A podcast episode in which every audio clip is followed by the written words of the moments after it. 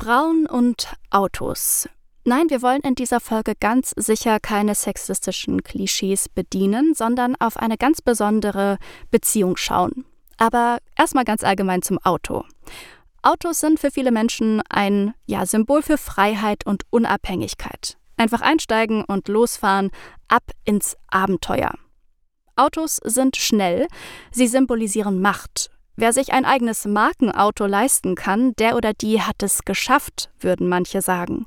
Das Auto ist also auch immer noch ein Statussymbol. Für Menschen, die auf dem Land leben, ist ein Auto häufig unabdingbar. Und wieder andere lassen sich von der Innovationskraft und Technologie dieser Gefährte anstecken. Es gibt aber auch noch ganz andere Facetten des Autos. Sie können nämlich ein Weg in die Freiheit sein und Teil eines Überlebenskampfes, wenn Geflüchtete unter menschenunwürdigen Bedingungen zusammengepfercht, mit anderen in einem L K W über Grenzen geschmuggelt werden. Aber Autos nehmen auch Leben. Im vergangenen Jahr zählte die Polizei in Deutschland knapp zwei Komma drei Millionen Straßenverkehrsunfälle. In zwölf Prozent der Fälle wurden Menschen verletzt oder getötet.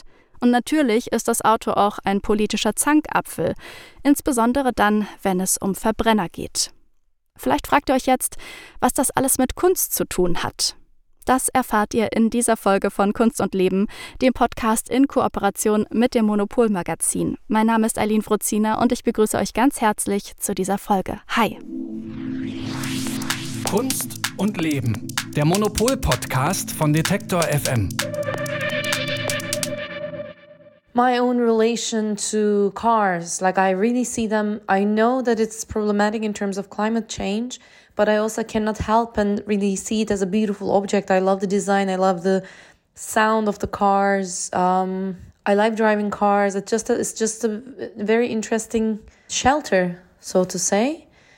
And I really see them as sculptures right now, that um, our bodies interact in and around of this object. Das sagt Göksu Kunak. Göksu Kunak nimmt Autos als Skulpturen, als Kunstwerke wahr, in deren Umfeld wir agieren. In dieser Folge schauen wir uns den Zusammenhang von Autos in der zeitgenössischen Kunst mit einem kurzen Abstecher in die Kunstgeschichte an. Und das ist ein Thema, mit dem sich Saskia Trebing vom Monopol-Magazin ganz intensiv beschäftigt hat. Mit ihr spreche ich im ersten Teil dieser Folge.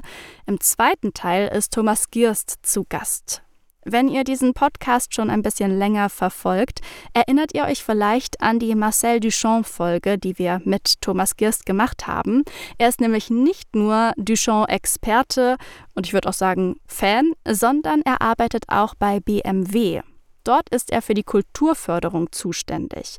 Seit neunzehnhundertfünfundsiebzig präsentiert B M W außerdem regelmäßig ein Art Car, das von einem Künstler oder einer Künstlerin gestaltet wird. Dazu dann aber mehr im zweiten Teil dieser Folge. Jetzt freue ich mich erstmal auf meine erste Gesprächspartnerin, die hier die ganze Zeit im Hintergrund zugehört hat. Hallo und herzlich willkommen bei Kunst und Leben, Saskia Trebing. Schön, dass du da bist. Hallo, schön, dass ich da sein kann. Saskia, bevor wir ganz tief ins Thema einsteigen, ähm, es geht um Autos und Frauen. Da liegt die Frage, finde ich, an dich als Frau nahe. Ähm, wie ist denn deine persönliche Beziehung zum Auto? Die hat sich relativ verändert, weil ich auch auf dem Land groß geworden bin, wo es keinen existenten öffentlichen Nahverkehr gab. Und da die Frage, wie kommt man wo hm. irgendwie hin und wer holt wen ab und wer kann schon fahren und wer hat einen Führerschein, das war total wichtig. Und äh, ich hatte damals auch ein Auto, einen kleinen, sehr viereckigen Hyundai, in dem man so hoch saß wie in einem L K W. Aber seitdem ich in Berlin mhm. wohne, hat sich das Verhältnis eher so zu theoretischem Interesse entwickelt. Also ich finde es sehr spannend, was man über Autos, wo man überall drankommen kann an gesellschaftliche und auch ästhetische Aspekte, aber ich bin schon lange kein Auto mehr gefahren. Okay, dann starten wir jetzt rein in die, in die richtige Geschichte des Autos. In seiner mittlerweile mehr als hundertjährigen Geschichte hat das Auto verschiedene ja, Stationen durchlaufen. Es war zu Beginn ein Fahrzeug, das vor allem den technologischen Wandel und die Innovation vorangetrieben hat. Dann wurde es das Symbol für Freiheit und ja, galt und gilt auch heute noch, würde ich sagen, als Statussymbol. Daneben wird das Auto aktuell aber auch zum, zum Hassobjekt. Also irgendwie so eine, da herrscht, glaube ich, so eine gesellschaftliche Ambivalenz in Bezug aufs Auto. Wenn wir uns jetzt aber nochmal die Geschichte des Autos anschauen, welche Rolle hat denn da ja, haben Frauen in Bezug auf Autos gespielt? Das kann man aus verschiedenen Perspektiven betrachten. Also auch als Erfinderin oder als Innovatorin gab es viele Frauen in der Geschichte des Autos, was vielleicht gar nicht so bekannt ist, die daran maßgeblich mitgewirkt haben. Zum Beispiel Bertha Benz ist so ein Beispiel. Oder es gab auch viele frühe mhm. Rennfahrerinnen, ähm, wie Erika Mann zum Beispiel, die darüber so eine Art gefunden haben, aus so vorbestimmten Lebenswegen auszubrechen. Und das ist ja das Verrückte eigentlich an der Erfindung des Autos oder vielleicht auch äh, vorher schon gewisserweise mit, mit der Eisenbahn, aber bei dem Auto dann noch mal viel mehr, dass eigentlich sich das Verhältnis vom Körper zur Welt total verändert hat, weil man einfach eine andere Geschwindigkeit wahrnimmt, weil man anders sieht, weil man anders äh, die Umwelt spürt, und das Auto ist halt einfach auch so eine, ja, eigentlich so eine Kapsel, in der sich Körper und Maschine auf sehr faszinierende Art verbinden, und das hat auch Künstlerinnen mhm. schon immer interessiert. Es gibt auch ganz tolle frühe Fotos, wo zum Beispiel die Suffragetten in England oder in New York auf so Motorrollern stehen. Das sieht fast aus wie diese ja, Sharing-Roller, was man so ja. jetzt wirklich nicht vor hundert Jahren verorten würde. Und das war eigentlich dann fast so eine Waffe, also so eine gefährliche, motorisierte Frau. Das war einerseits ein Befreiungsinstrument, also auch, dass man unabhängig unterwegs sein konnte. Es ist ja auch heute noch so, dass viele Menschen auch das Auto als so einen Schutzraum empfinden und sich darin zum Beispiel sicherer fühlen als im öffentlichen Nahverkehr, äh, nachts zum Beispiel. Und das ist aber von Anfang an auch total ambivalent. Also einerseits ist es so ein Freiheitsausdruck. Es gibt zum Beispiel ja auch Gemälde der neuen Sachlichkeit, wo Frauen im Auto gezeigt werden. Es gibt ein ganz berühmtes Bild von Tamara de Lempicka in einem grünen Bugatti, wo eben diese fahrende Frau so, so als Prototyp gezeigt wird von einer neuen Form von Selbstbewusstsein oder auch eben diese Körper, dieser weibliche Körper, dem bestimmte Sachen immer zugeschrieben wurden, der kann jetzt diese Maschine kontrollieren. Also es ist wie so ein Fluchtfahrzeug fast schon aus so vorbestimmten Rollen. Und auf der anderen Seite, ähm, da gibt es auch viele Untersuchungen drüber, zum Beispiel von der U S-amerikanischen Juristin Carol Sanger hat das Auto gleichzeitig wiederum eigentlich auch neue Klischees geschaffen. Also wenn man über Frauen und Autos spricht, dann hat man so einen bestimmten Blick auch darauf, von wegen so, woher kommt das denn, dass das Vorurteil, dass Frauen angeblich schlechter Auto fahren, wobei jetzt körperliche Wirk- Merkmale wirklich nicht so entscheidend sind, wie man sich zu dieser Maschine verhält. Das ist ja fast eigentlich eine Aufhebung von körperlichen Unterschieden. Und trotzdem werden eben diese Klischees draufgesetzt, gerade auch, dass, dass ähm, weibliche Körper oft benutzt wurden, um eigentlich Männern Autos zu verkaufen. Also so eine Sexualisierung auch von diesem Verhältnis von Autos und, und Frauen. Und diese ganze Widersprüchlichkeit oder auch die Gefahr, die damit eingeht. Man kennt ja auch viele Horrorfilme zum Beispiel, dass eine Frau in einem Auto im Dunkeln eine Panne hat und dann aussteigt und passiert was ganz Schlimmes, wo dann auch eigentlich mitschwingt, so ja, was macht die denn alleine in einem Auto da draußen? Also so eine Bestrafung fast schon wieder von diesen Freiheitsgesten.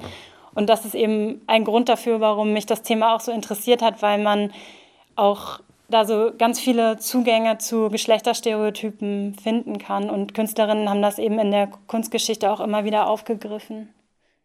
Auf jeden Fall. Schauen wir mal in die zeitgenössische Kunst. Eingangs der Folge habe ich Göksu Kunak erwähnt und Kunaks Verbindung zum Auto. In der zeitgenössischen Performance-Kunst kann man momentan auf jeden Fall so einen interessanten Trend beobachten, während auf der einen Seite viele KünstlerInnen ja den Fokus in ihren Werken auf Nachhaltigkeit legen, arbeiten sich KünstlerInnen wie Göksu Kunak und Florentina Holzinger ganz gezielt am Auto ab, was ich jetzt erstmal nicht so als nachhaltiges Objekt sehen würde. Woher glaubst du denn, kommt diese, diese neue Lust am Auto? Jetzt auch gerade mit dem, was du vorher schon erzählt hast, ist das so ein Brechen mit diesen ganzen Stereotypen, die da auch mit aufkommen? Oder woher kommt das?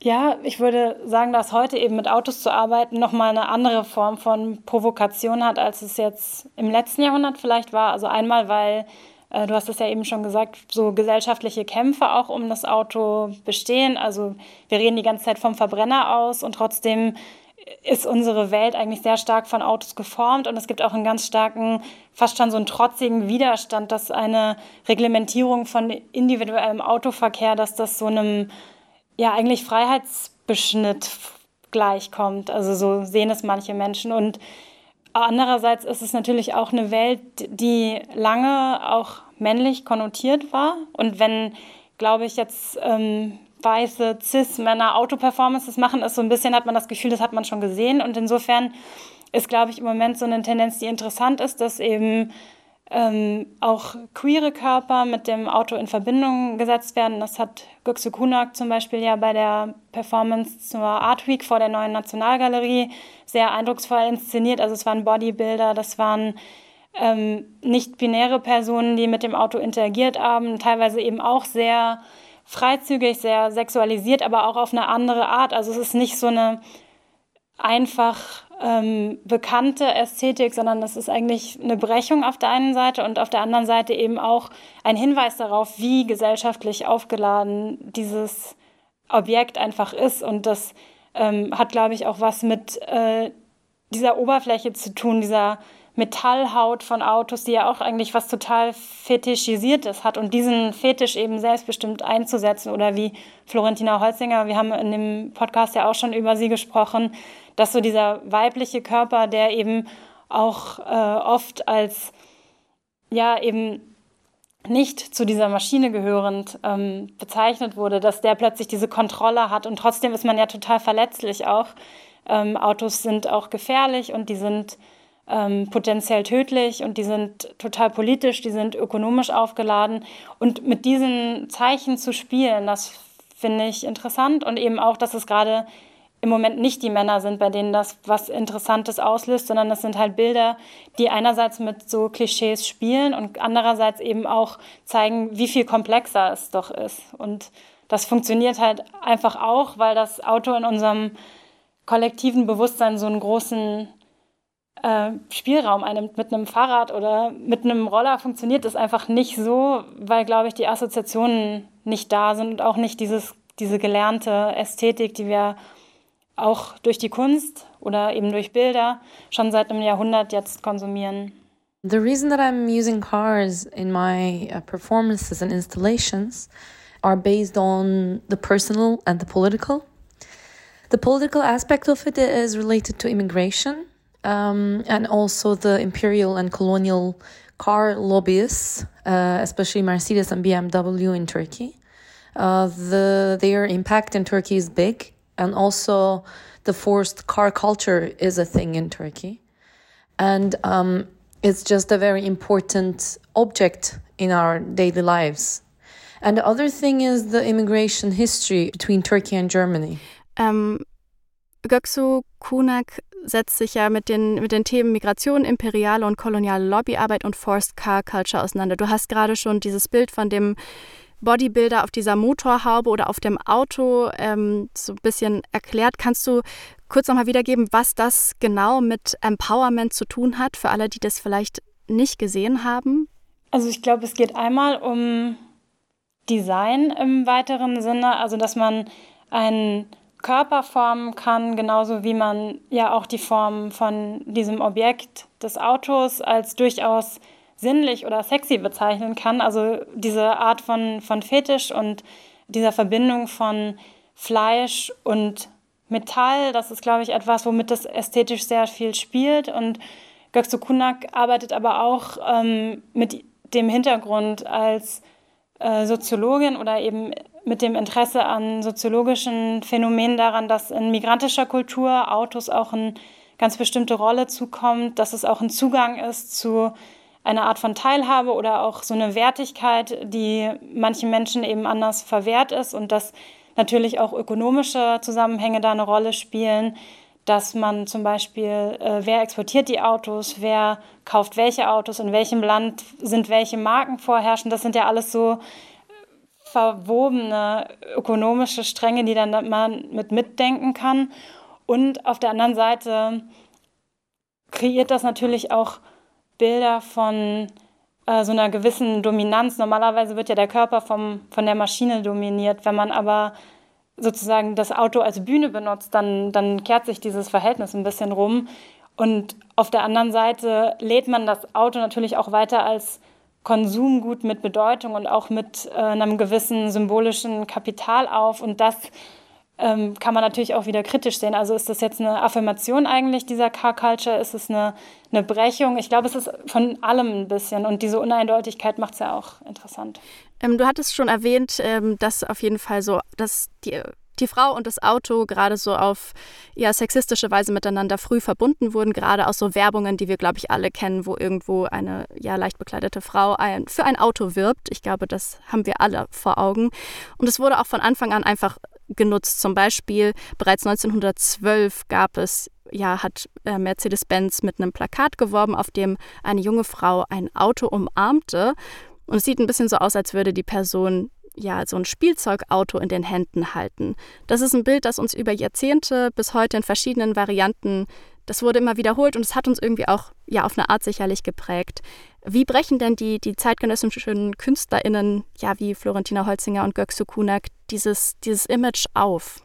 Also es gibt ja auch eigentlich von Anfang an, seit es Autos gibt, in der Kunstgeschichte Künstlerinnen, ähm, die versuchen, diese, diesen Accessoire-Gedanken aufzubrechen, der eben sehr früh aufkam, wie du eben gerade gesagt hast, dass man davon ausgeht, dass ein weiblicher Körper oder ein weiblich gelesener Körper dazu da ist, das Auto für Männer attraktiver zu machen. Also es ist eine total heterosexuell gedachte Logik, in der der Mann sozusagen sein Auto aufwertet durch einen weiblichen Körper. Und dieser Logik haben sich sehr viele Künstlerinnen verweigert. Also es gibt auch fast schon aggressive Reaktionen darauf. Zum Beispiel gibt es eine Arbeit von Pipilotti Rist, wo eine weibliche Protagonistin mit so einer Stahlblume durch die Straße läuft und Autoscheiben zertrümmert. Also eigentlich so eine, so eine Bildwelt von ja, politischer Agitation oder Revolution. Und, aber gleichzeitig zertrümmert sie eben auch diese Statussymbole. Das hat Beyoncé dann aufgegriffen in einem Video aus ihrer Aus ihrem Album Lemonade, da wurde das nochmal sehr populär bekannt. Oder auch, es gibt äh, eine Schweizer Künstlerin, Sylvie Fleury, die hat die Autos einfach aus großer Höhe runterfallen lassen, hat dann die Schrotthaufen mit Nagellack bemalt. Also eigentlich auch diese Potenz, die dem Auto zugeschrieben wird. Also man sagt ja auch oft, das ist fast wie so eine hm.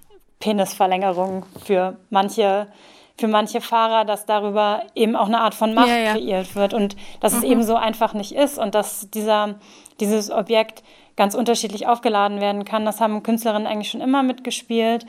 Und äh, gerade bei Göksu Kunak ist es eben auch so, dass man von den Körpern und über diese Maschinen eigentlich in ganz viele politische Zusammenhänge auch reinkommt. Oder bei Florentina Holzinger, die eben nicht das Accessoire ist, sondern sie ist eigentlich fast wie so eine Dompteurin dieser Maschinen. Und man kann natürlich sagen, dass darüber auch wieder mm. Bilder generiert werden, die dann auf Social Media wieder sehr gut konsumierbar sind und auch wiederum so einen empfundenen Wert für, für das Auto schaffen oder so eine gewisse, so ein gewisses Begehren weckt, was einfach eine andere Form von Begehren ist. Und das lässt sich natürlich dann auch wieder kapitalisieren und weiter vermarkten und nützt vielleicht im Endeffekt dann auch wieder den Herstellern. Es gibt ja wiederum auch Autohäuser, die Kollaborationen machen mit Künstlerinnen. Also ich glaube, aus dieser, diesem Widerspruch kommt man nicht so richtig raus. Aber ich finde es schon spannend, dass auf der einen Seite eben als Gesellschaft so ein Kampf darum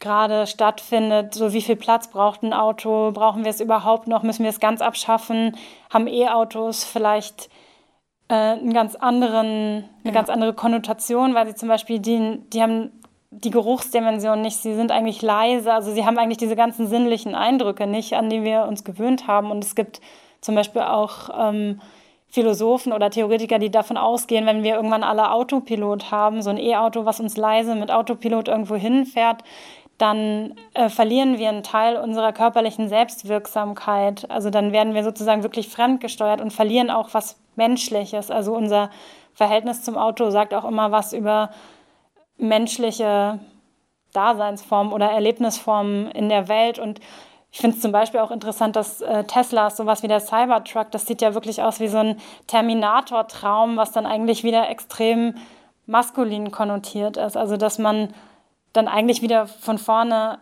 anfängt in Städten, die so sicher sind wie noch nie vorher, in, in der Geschichte der Mobilität, dass man dann wieder anfängt, in so fast schon Bürgerkrieg-Cyberfahrzeugen rumzufahren. Das sagt ja auch sehr stark was über so eine Abschottungstendenz aus. Und ich finde, gerade bei den Performances von, ähm, von Göksu Kunak und Florentina Holzinger ist es sehr auffällig, wie sehr man den Körper einfach dieser Maschine, wie nahe die sich kommen und in so einem Kräfteverhältnis, was nicht unbedingt entschieden ist. Also das wird ausverhandelt. Und dafür ist ja manchmal Kunst ganz gut, auch um so ein Verhältnis zu verhandeln, ohne dass man jetzt zu einem ganz eindeutigen Ergebnis kommen muss.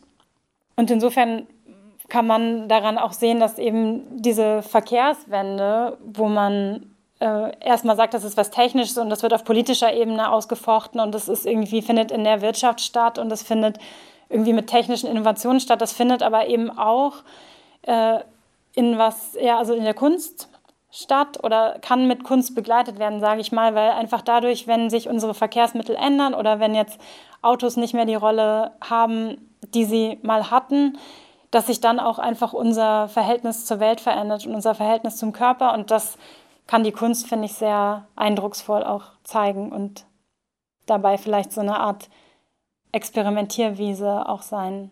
Das ist ein schöner Ausblick. Das sagt Saskia Trebing vom Monopol-Magazin. Im aktuellen Heft hat sie über Frauen und Autos in der Kunstgeschichte geschrieben. Vielen lieben Dank dir für das Gespräch, Saskia. Danke, ciao.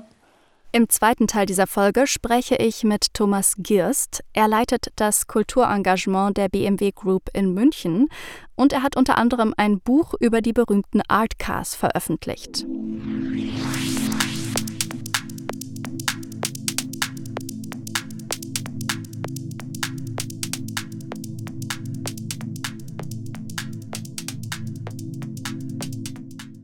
Protect Me From What I Want hat Jenny Holzer neunzehnhundertneunundneunzig auf ihren B M W schreiben lassen.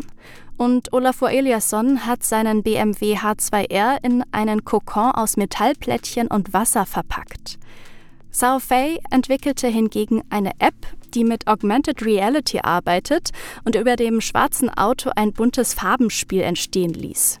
Die KünstlerInnen der Art Cars haben bei der Gestaltung der Autos ihre ganz jeweils individuelle Formsprache gefunden und dabei ja zum Teil auch die Grenzen dessen, was ein Auto materiell gesehen ist, auch gesprengt und erweitert.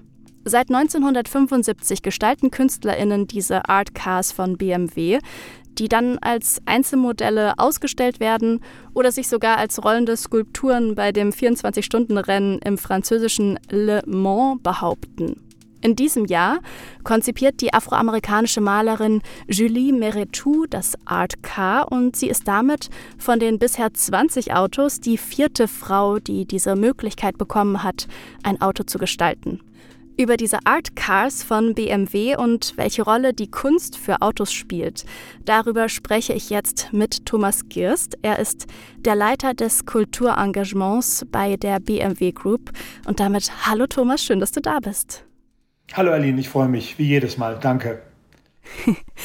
neunzehnhundertfünfundsiebzig, habe ich gerade gesagt, gab es das erste Art Car.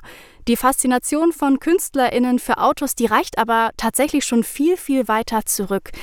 Wie erklärst du dir denn generell diese Faszination und Begeisterung von KünstlerInnen an Autos? Seit der Erfindung des Automobils, seit der, ähm, der Mobilität, die auf einmal viel schneller und anders möglich war, gibt es eine gewisse Begeisterung. Es gibt neunzehnhundertneun das futuristische Manifest, das auf dem Cover von Le Figaro, keine Ahnung, wie das die Avantgardisten geschafft haben, auf das Cover von Le Figaro zu kommen. Ähm, dort wird es jedenfalls publiziert und dort wird, das wissen wir alle, das Automobil gefeiert als unsere Nike von Samothrake, als unsere Skulptur des zwanzigsten Jahrhunderts. Und da geht es vor allem, und ich glaube, das ist für alle interessant, für Künstlerinnen und Künstler gleichermaßen eben nicht nur um das Design, sondern um ein synästhetisches Gesamterleben, um das Olfaktorische, um die Geschwindigkeit, den Rausch der Geschwindigkeit et cetera. Ich meine, man muss ja keinen daran erinnern, dass es Bertha Benz war, die achtzehnhundertachtundachtzig ähm, äh, drei Tage lang äh, von Pforzheim nach Stuttgart oder irgendwohin mit ihren zwei Söhnen ja. fuhr und damit sozusagen das ganze Thema auch als Frau äh, auf die Strecke gebracht hat. Und ich glaube, diese, diese Faszination ist da, auch die Kritik daran ist da und sollte da sein am Automobil. Und ähm, die B M W Artcars sind ein Teil all dessen. Als ich nicht für B M W arbeitete, dachte ich immer so, das ist die merkwürdigste Art eines Unternehmens, sich reinzubringen in die Kultur. Ähm, Unternehmen mhm. wirft wirft Geld auf Künstlerinnen, Künstler wirft Farbe auf Auto und äh, dadurch entsteht dann von einem von einem Designobjekt her ein Kunstobjekt. So war es aber nicht. Du hast selber Le Mans erwähnt. Das ist tatsächlich entstanden aufgrund der Liebe und der Leidenschaft für Rennfahren und für zeitgenössische Kunst zwischen Hervé Poulain, jetzt immer noch C E O von Art Curial, Auktionshaus, und Jochen Nerpasch, unser damaliger B M W Motorsportdirektor. Und die haben das einfach zu zweit entschieden an der Rennstrecke von Le Mans. Das erste Auto, du hast es erwähnt, war Alexander Koller neunzehnhundertfünfundsiebzig. Man dachte nie daran, dass man da weitermacht. Aber dann ging es eben weiter, weil das Auto wurde, als es aus dem Pitstop fuhr, bejubelt, ähm, äh, beklatscht ähm, äh, und nach vorne gebracht ähm, mit Anstürmen des Enthusiasmus im Hoffen darum, dass es äh, äh, vielleicht auf, auf das Siegertreppchen kommt. Und, und so ging das dann munter weiter. Munter weiter dann mit Stella Warhol-Lichtenstein. Und wenn man diese Leute erstmal am Start hat, warum sollte man da nicht auch weitermachen mit diesen wunderbaren wunderbaren Künstlerinnen, von denen du gerade auch sprachst. Die Artcars sind ja nur ein Beispiel. Es gab auch zum Beispiel die Oper für alle, der Preis der Nationalgalerie. Das sind Beispiele, mit denen der B M W-Konzern Kunst und Kultur fördert. Das sind ziemlich ähm, prestigeträchtige Projekte, würde ich sagen. Geht diese Förderung, dieses Kultursponsoring auch darüber hinaus? Also es ist eine, es ist, sind Partnerschaften und kein Sponsoring. Partnerschaften zeichnen sich hoffentlich dadurch aus, dass es nicht nur um einen monetären Transfer geht von A nach B. Das wäre eine Transaktion, das wäre ein Sponsoring tatsächlich. Wir sprechen von Interaktion. Wo bringen wir uns ein mit unseren Ingenieuren, mit unseren Designern? Wo haben Künstlerinnen und Künstler Lust darauf, mit ihnen zu arbeiten? Wie Julie Mehretu jetzt beispielsweise auch mit unseren Designern und, und, und Ingenieuren, um ihr Auto auch äh, zum Gewinnen zu bringen äh, in Le Mans, wenn es dann vierundzwanzig, Mitte vierundzwanzig im Juni ähm, an den Start geht. Wir sind seit über fünfzig Jahren mit hunderten Kulturengagements unterwegs. Die B M W Artcars sind das, was ich intern auch am leichtesten verkaufen kann, weil als Canvas, als Leinwand sozusagen für die rollenden Skulpturen liegt ja nun mal ähm, ein, ein B M W äh, als Grundlage vor. Und ähm, das ist bei äh, Kunstkooperationen, Opern, Museenkooperationen, institutionellen Partnerschaften ähm, eben nicht der Fall. Und für uns ist aber bei allem, was wir tun, wichtig, dass Künstlerinnen und Künstler die absolute kreative Freiheit haben in dem, was sie tun. Ich habe eben gerade ja schon mit, habe ich dir ja auch erzählt, mit Saskia gesprochen und da ging es auch so ein bisschen um die Geschichte des Autos und vor allem um die Frau und das Auto. Die Autowelt ist ja nach wie vor ja immer noch sehr männerdominiert. Was ändert sich denn da gerade deiner, deiner Einschätzung nach? Also, also es wäre, es wäre ähm, absolut ähm, falsch, äh, dem jetzt widersprechen zu wollen. Übrigens war es Peter, also das ist vollkommen richtig, was du sagst. Ich glaube nur, dass die Geschichte also äh, nicht anders, sondern neu erzählt werden muss. Also nach meinem Dafürhalten und nach, auf Basis meiner Forschung gibt es von Anfang an sehr wichtige Frauen, Kate Chopin, ähm, eine, wa- eine ganz tolle ähm, Schriftstellerin, achtzehnhundertneunundneunzig, ich meine, das Automobil war gerade mal erfunden, schreibt von der Wichtigkeit äh, des Automobils, the automobile as a reformer. Und da geht es ihr letztlich, wie bei Pferden und übrigens bei Fahrrädern, die auch für eine wahnsinnige Befreiung der Mobilität und auch der Frau in der Mobilität gesorgt haben, äh, und Automobilen, da ging es ja schon mal um die Autonomie und, das, und die New, den Begriff des, der New Woman, die sich in der Automobilität eben auch ähm, ihre Bahn äh, brechen kann. Und wir alle wissen, und Saskia weist ja auch darauf hin, auf Tamara de Lempicka neunzehnhundertneunundzwanzig, auf Sonia Delaunay neunzehnhundertfünfundzwanzig. Also da passiert einiges. Jetzt habe ich darüber die Frage verloren, was hat sich verändert? Ich glaube, dass dieses ja. Testosteron getriebene Territorium von Muscle Cars, von Drag Racing und, und, und, und all dem äh, tatsächlich von von Frauen und Künstlerinnen vereinnahmt wird. Und da muss ich eine Sache sagen, mhm. wir sprachen von den B M W Artcars.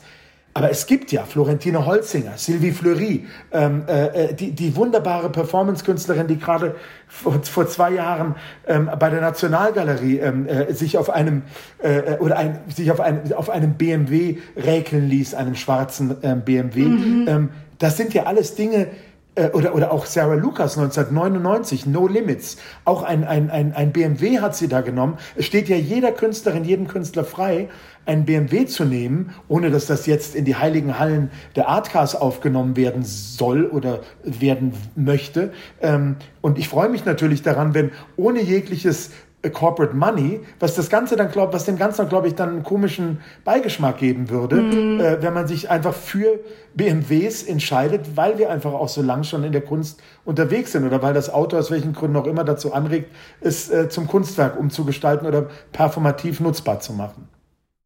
Mhm. Göksu Kunak hat ja diese, diese Art-Performance gemacht, wo ein Bodybuilder sich da so ja, draufschnüren lassen hat auf, die, auf diese Motorhaube oder sich da geregelt hat. Und für Kunak ist ja B M W Teil einer ja, kolonialen und imperialen Lobby und das Auto ein integraler Teil der deutsch-türkischen Geschichte. Das kann ja schon jetzt so, also wirft ja nicht unbedingt immer das beste Licht dann auf B M W, würde ich jetzt sagen. Ist das trotzdem ein, ein Kulturprojekt, wo ihr denkt, da haben wir keinen Einfluss? Ist das, ist das ein Kontrollverlust oder stempelt, stempelst du das eher ab unter, ja, es auch hat seine, seine Berechtigung und ist auch eine Art von Werbung letztendlich?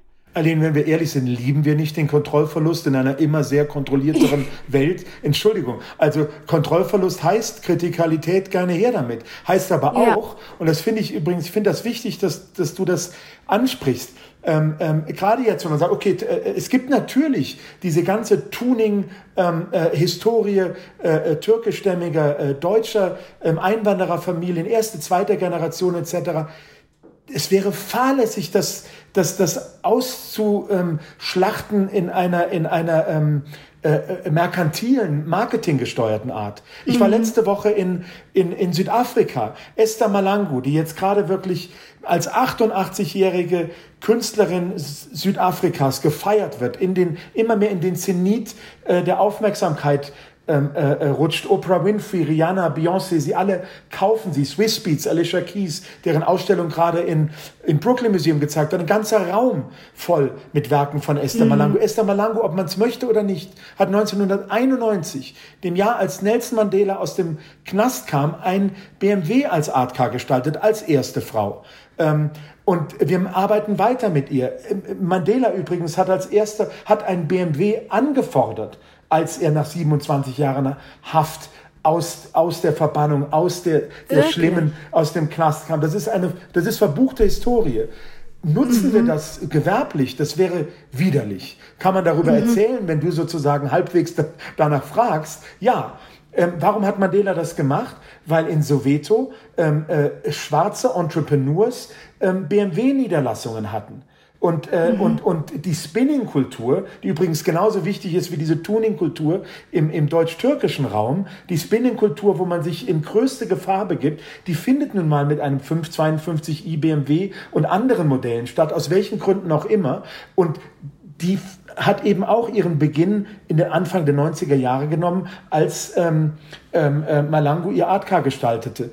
Es mhm. gibt also fernab von jeglichen Corporate-Gedanken über, wo pumpen wir jetzt die Kohle rein, um als gutes, ja. als mit gutem Image dazustehen, eine, eine subversive Historie, die uns fast nicht ansteht, sie zu erzählen, weil sie nicht zu proklamieren ist, sondern sie einfach da ist. Bin ich äh, glücklich darüber? Oder, oder, oder denke ich auch manchmal, oh mein Gott, was passiert da? Ja, klar. Aber, ähm, aber äh, wir sind Teil ähm, äh, dieses Dialogs und das ist natürlich eine spannende Geschichte. Dann lass uns nochmal auf die Künstlerin des nächsten Artcasts kommen, auf äh, Julie Mehretu. Ähm, sie ist die vierte von insgesamt zwanzig KünstlerInnen, die diese Möglichkeit bekommen. Das habe ich schon gesagt. Warum habt ihr denn gerade sie ausgewählt? Also äh, vier von zwanzig, it's not the greatest track record, aber es sind immerhin vier von zwanzig, Entschuldigung. Also das muss man auch mal sagen. Und was hoffentlich Hit and- Tendenz steigend. Tendenz sowas von steigen, wenn du dir Sao Fay anschaust, wenn du dir Julie Mehretu anschaust. Als ich bei B M W begann, ähm, ähm, war es mir wichtig, dass, weil du von der Entscheidung sprichst, es eine internationale Jury gibt, die auswählt, wer oder was, oder nee, nicht was, sondern wer ein B M W Art Car als nächstes gestalten soll. In der Jury für ähm, äh, Julie Mehretu, die ist, auch, äh, die ist übrigens auch davor in anderer Zusammensetzung für Sao Fay, für John Baldessari, für, ähm, äh, für mhm. Olafur Eliasson gab, ähm, war Oqvi Envesor, äh, Gott hab ihn selig, kurz bevor er verstarb, ähm, was aber wichtig war in der Jury, aber auch Stefanie Rosenthal, jetzt im Guggenheim, Anita Dube, Cecilia Alemani, da hat sie noch nicht mal die Venedig-Biennale gemacht gehabt, aber war immer noch Direktorin, immer schon Direktorin mhm. der Heiland, Koyo Kouo, mit deren Zeitz-Museum, Zeitz-Moka in Südafrika wir eng zusammenarbeiten, und Madeleine Grinstein äh, vom Art Institute of Chicago, neben Obrist und, und, äh, und Masaniano Joni und anderen, äh, das waren, mir war das immer wichtig, dass wir in diesem Verhältnis derer, die auswählen, möglichst alle Kontinente ab, aus, abgebildet haben und natürlich auch äh, äh, ge- geschlechtermäßig mindestens fünfzig fünfzig unterwegs sind. Und Julie Mehretu mhm. hat sagt ja erstmal thanks but no thanks. Also das, jetzt, das erzählt sie auch gerne, die Geschichte, weil sie sich a. nicht mit dreidimensionalen Gegenständen oder skulptural jemals auseinandergesetzt mhm. hat und b. an dem Thema Mobilität zu diesem Zeitpunkt nicht besonders, in, in, an diesem Zeitpunkt nicht besonders interessiert war. Wir reden aber hier von einer ah. präpandemischen Zeit. Dann kam Corona und mit einem Mal überlegte sie sich das noch einmal und ist jetzt Feuer und Flamme, weil sie sagt, sie hat auch als Kind schon mit Autos gespielt, als Spielzeug. Das sind Objekte der Möglichkeiten. Und sie will, und sie kommt, glaube ich, mit zwölf Familienmitgliedern nach Le Mans und am einundzwanzigsten Mai in Centre Pompidou, wenn wir die Weltpremiere dort feiern, ähm, äh, weil sie einfach auch das mit dem Auto gewinnen will. Das sind fünfundzwanzigjährige junge Fahrer, die sich da reinsetzen, Kopf und Kragen riskieren. Und äh, sie gibt alles, ähm, äh, um, um, um, damit das Auto möglichst so aussieht, dass es keiner im Hinterspiegel sehen möchte. Ja? Darfst du's, darfst du schon verraten, so was für ein Konzept sie da erarbeitet? Ich, ich finde es jetzt, also abgesehen davon, dass ich natürlich diese Reihe verantworte, finde ich es unfassbar faszinierend, a, mit einer Künstlerin wie Julie Mehretu über ein paar Jahre hinweg zusammenarbeiten zu dürfen und zu können, da so Einblick zu haben in den Maschinenraum ihres Werkens. Und sie macht letztlich das, was sie von Anfang an gesagt hat. Sie will ein Mad Max Auto haben. Sie will, ähm, und sie, sie will, das sind Graffiti, da sind Street Art Aspekte drin. Es sieht wirklich aus, als sei ein Auto durch eine ihrer Leinwände hindurchgefahren mit Shoutouts, also Hommagen an Stella Auto und, und, und Jenny Holzer, die sind ihr mit am, die sind ihr mit am wichtigsten. Aber auch bei Julie Mehretu geht's eben nicht nur, und das ist, glaube ich, wichtig, um das Auto selber, sondern auch um dann einen panafrikanischen Karawan, der mit, äh, der mit Workshops in acht verschiedenen Städten und, und, äh, und, und, ähm, und, und filmischen Preisträgerinnen, ganz tolles Team ihrer Stiftung Denniston Hill und Koyo Kouo übrigens auch, die nicht nur in der Jury war, sondern eng mit äh, Julie da zusammenarbeitet, weil dann alles, das Automobil mhm. und die Resultate aus den Pan-African Workshops im Zeitz-Moka irgendwann fünfundzwanzig, sechsundzwanzig gezeigt werden sollen. Also auch da geht es über das Automobil hinaus, und Julie geht es auch darum, was gebe ich zurück an den Kontinent, mhm. aus dem ich komme. Und das ist ja auch eine Frage, die sich sehr viele ähm, afrikanische, African-American ähm, Künstlerinnen und Künstler in der Diaspora stellen, äh, äh, die von ja. großen Galerien weltweit repräsentiert werden. Was fließt wieder zurück ähm, in dieses Land, aus dem ich komme, in, auf diesen Kontinent? Und da ist sie, äh, Julie, eben wie immer eine Frau. She doesn't uh, talk the talk, she walks the walk. Und dass wir daran teilhaben dürfen, das unterstützen, das fördern können, ist sowohl eine Herausforderung als auch ähm, eine fantastische Geschichte. Klingt auf jeden Fall super spannend. Und äh, wenn wir es nicht vor Ort sehen können, also die HörerInnen und ich, dann zumindest irgendwann im Internet, kommen wir noch auf äh, einen letzten Punkt zu sprechen. Und zwar ab zweitausendfünfunddreißig darf in der E U kein Neuwagen mit Verbrennungsmotor mehr verkauft werden. Das wurde beschlossen. Bisher geht die Umstellung auf E-Autos, zumindest jetzt ähm, in Deutschland, recht schleppend voran, würde ich sagen. Momentan haben diese Autos einen Marktanteil von etwa acht Prozent. Und ein Jahr früher als geplant wurde auch die Förderung für E-Autos eingestellt. Welchen Einfluss haben denn diese, diese Entwicklungen aktuell auf das Bild, das wir von Autos haben? Aileen, ich bin Sprecherin, äh, Sprecherin, ich bin Sprecher für Kultur ähm, äh, des Unternehmens. Ich kann da nur sehr rudimentär antworten. Ich kann äh, äh, sagen, ähm, äh, dass der C O zwei Ausstoß von allen Automobilen ist sieben Prozent des C O zwei Ausstoßes der Menschheit auf diesem Planeten. Es ist wunderbar, dass wir als Buhmann oder Buhfrau hier agieren dürfen, und wir setzen uns dem auch gerne aus. Äh, die, die, die, die Parameter sind, äh, sind gegeben. B M W hat immer von einer Technologieoffenheit gesprochen, die uns auch ermöglicht, im Bereich Brennstoffzelle, im Bereich Wasserstoff weiter forschen mhm. zu können und zu dürfen. Und zudem auch ähm, äh, unter anderem weiterhin äh, äh, Verbrenner anzubieten, die einen sehr geringen äh, C O zwei Ausstoß haben, äh, die derzeit, glaube ich, gerade einen fast schon einen nostalgischen äh, Run äh, äh, äh, erspüren, gerade im Bereich äh, der Kunst. Es ist doch interessant zu sehen oder wird interessant sein zu sehen, wie sehr dann Elektromobilität äh, bei den Künstlerinnen und Künstlern einschlagen wird. Ja, ähm, ich kann nur sagen, wir sind auf gutem Weg, alle Ziele zu erfüllen. Das werden wir auch tun. Ähm, gleichwohl ist die Technologieoffenheit etwas für uns im Unternehmen eben sehr Wichtiges. Also äh, die Freude am Fahren findet noch ähm, hinter vielerlei gestalteten Ähm, äh, Automobilen statt. Das sagt Thomas Girst. Er leitet das Kulturengagement der B M W Group in München. Und damit sage ich vielen lieben Dank, Thomas, dass du mit uns, mit mir zumindest, gesprochen hast und deine Expertise geteilt hast. Dankeschön. So, wie auch Thomas gerade ja auf Saskia verwiesen hat, möchte ich das an dieser Stelle auch nochmal machen. Wenn ihr nämlich nochmal tiefer in dieses Thema einsteigen möchtet, dann schaut euch den Text von Saskia Trebing nochmal an. Da könnt ihr richtig tief eintauchen in die Materie. Den findet ihr natürlich wie immer im aktuellen Heft und für AbonnentInnen auch online auf monopol punkt de. Bedanken möchte ich mich an dieser Stelle bei meiner Kollegin Sarah Marie Plikat. Sie hatte nämlich die Redaktion für diese Folge. Mein Name ist Aileen Fruziner. Ich bedanke mich natürlich wie immer ganz herzlich bei euch fürs Zuhören, wünsche euch eine gute Fahrt und bis zum nächsten Mal. Macht's gut. Ciao. Kunst und Leben. Der Monopol-Podcast von Detektor F M.